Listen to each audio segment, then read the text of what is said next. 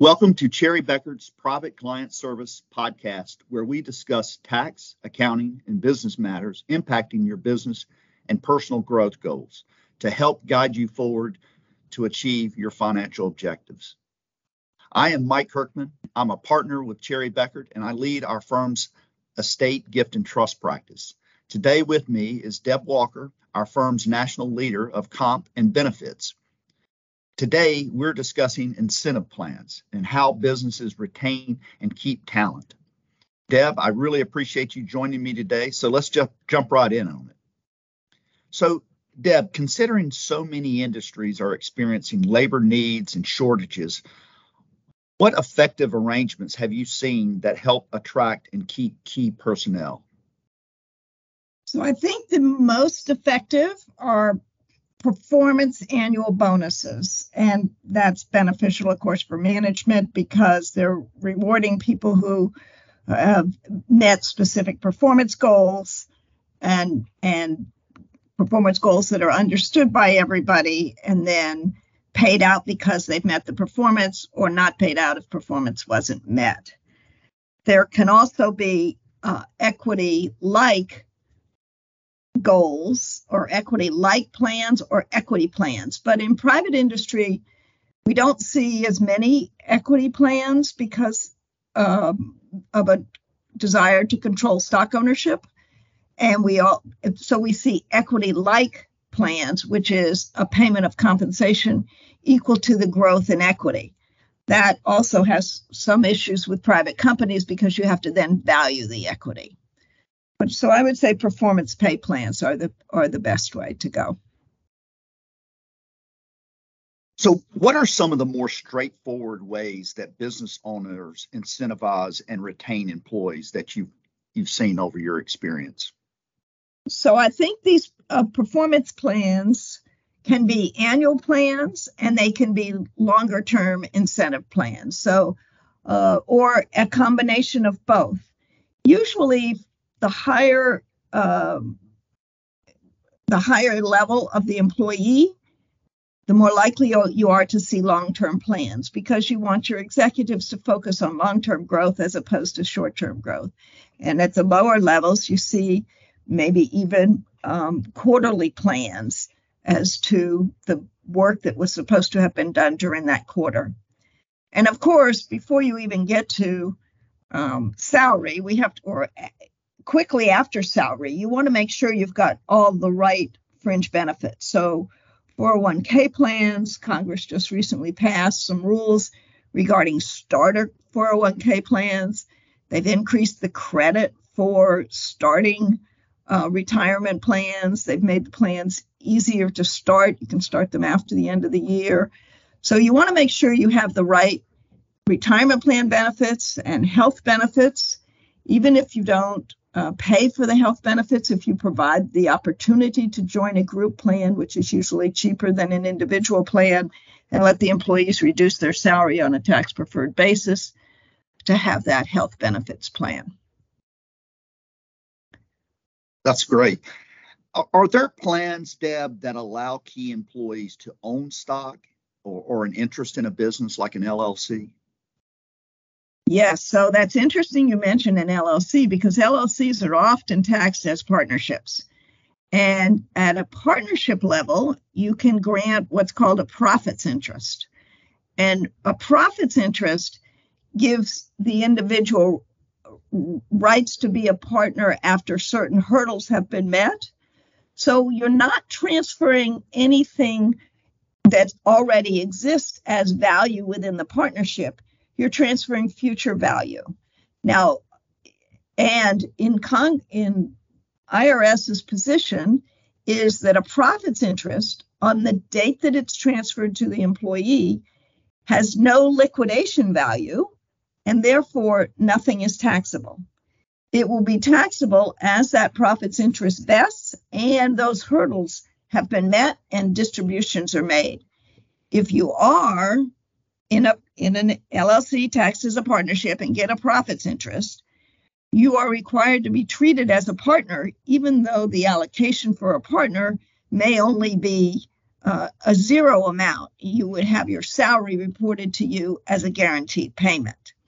So the moving away, well, let's stay with a partnership for a while. You can get a profits interest that I just explained, or you can get a capital interest. A capital interest transfers equity in the value of the partnership to you, and that's going to be taxed to you just as if you were transferred stock.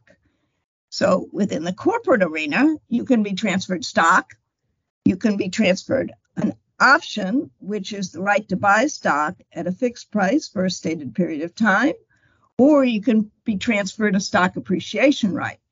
A stock appreciation right is the right whenever you want, by exercising that right, you get the spread between the value of the stock on the date that you exercise and a base amount which is is should be at least equal to the value of the stock on the date that the SAR or stock appreciation right was granted to you. So generally when you get any equity, whether it's equity because the employer gave you stock, whether you exercised an option and got stock, whether um, you get a capital interest in a partnership, you're going to be taxed on the value of that interest that you get minus whatever you pay for it. And the point of taxation is going to be when there is no longer a substantial risk of forfeiture. A substantial risk of forfeiture exists if you have to meet certain performance goals or you have to meet service requirements, such as if you work for me three years, then this stock becomes yours free and clear.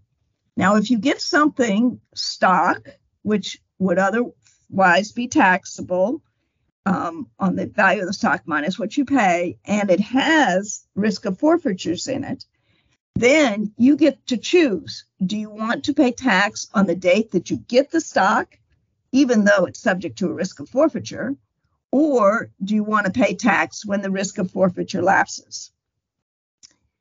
If you do nothing, you will pay tax when the risk of forfeiture lapses. If you make what's called an 83B election, you will pay tax on the date of transfer. So let me give you an example. Let's say I'm going to transfer shares of stock to you. Today they're worth 10. And I say, but you have to work for me three years before those are yours free and clear. Okay. You decide to make an 83B election. You will pay tax on the value of that stock today, $10.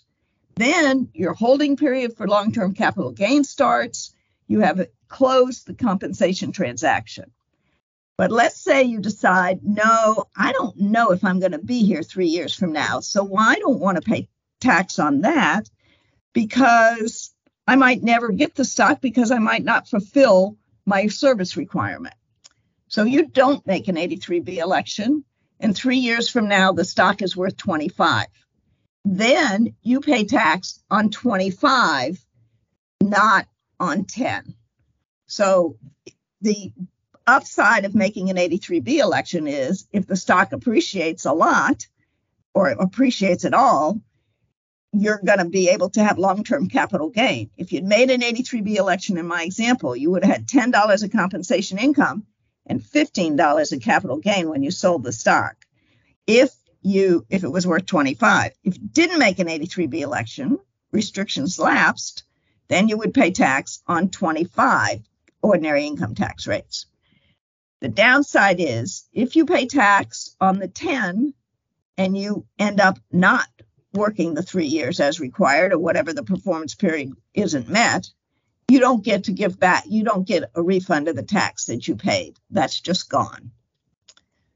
So, Deb, it sounds as if that uh, anybody engaging or ha- uh, an individual having uh, these types of plans as an incentive, they also probably need a really good tax advisor to make important decisions with regard to you know future potential capital gains versus ordinary uh, income uh, hitting the individual. Let, let me right. ask you let me ask you this what if the business owner doesn't want to issue additional shares or as you, you know, profits interest or anything like that are there uh, you may i think you mentioned one uh, plan that that allows an employer to uh, give someone the feeling like they do have stock or stock ownership or an interest in the business without actually issuing additional shares or diluting the ownership of the company. That's right. So we call those phantom shares. And basically, a phantom share is you get a promise to pay an amount equal to the value of the stock. But a phantom share, and a phantom share can be almost anything. It could be an amount equal to the value of the stock, or I could just have a contract arrangement with my, my employees to say, I'm going to give you the 10% of the profits that we make this year. That would share in the value in the value of the business, but really not have anything to do, or it would not be a transfer of equity. So you don't transfer ownership, rather you give a share of profits. And that's a that's a deferred compensation arrangement or an annual bonus as a specific percentage of profits. Understood. Yeah. And it seems like a business owner in either of the situations, the, the goal ends up being is to keep key employees and also cause them to, to even work harder to make the business grow so they can share in some of the uh, the growth of the company over time. Yes. And if you do go with actually transferring stock, remember in a private company, you can have a right of first refusal, you can have a call option, you can have put options. Put options, of course, let the employee put the stock back to the company, which could potentially put the company in cash bind. But all of those features can be built into these plans. Okay, that that sounds great. Well, we we hear a lot of these uh, next couple terms, and can you just provide some clarity on what's the difference between an ISO and an NSO? Okay, so an ISO is an incentive stock option. An NSO, or some people call them NQSOs, is a non-qualified stock option. So an incentive stock option is a is an option uh, which has more tax benefits than a non-qualified stock option, and it has more rules. Um, one of there's limits on the amount that you can that become vested in any one period. Um, th- that's probably the biggest rule. The hundred thousand dollars can be vested in any one period. The benefit of an ISO is that when that stock is when the option is exercised, there's no compensation income recognized. So remember, I said when you get stock, you pay tax on the value of the stock. Well, if you exercise an ISO, that taxation is deferred.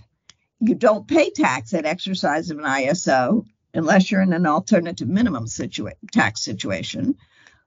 It, but then, if you hold the stock received on exercise of an ISO for two years after you got the option and one year after you got the stock, and exercised it when you were an employee or 90 days after, and make those holding period requirements, the one year, two year holding period requirements, then you get capital gains on everything.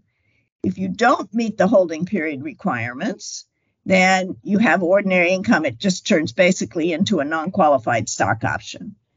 And a non qualified stock option is that you pay tax at exercise. And at that point, your capital gain starts running. So an ISO is really a better type of option for employees.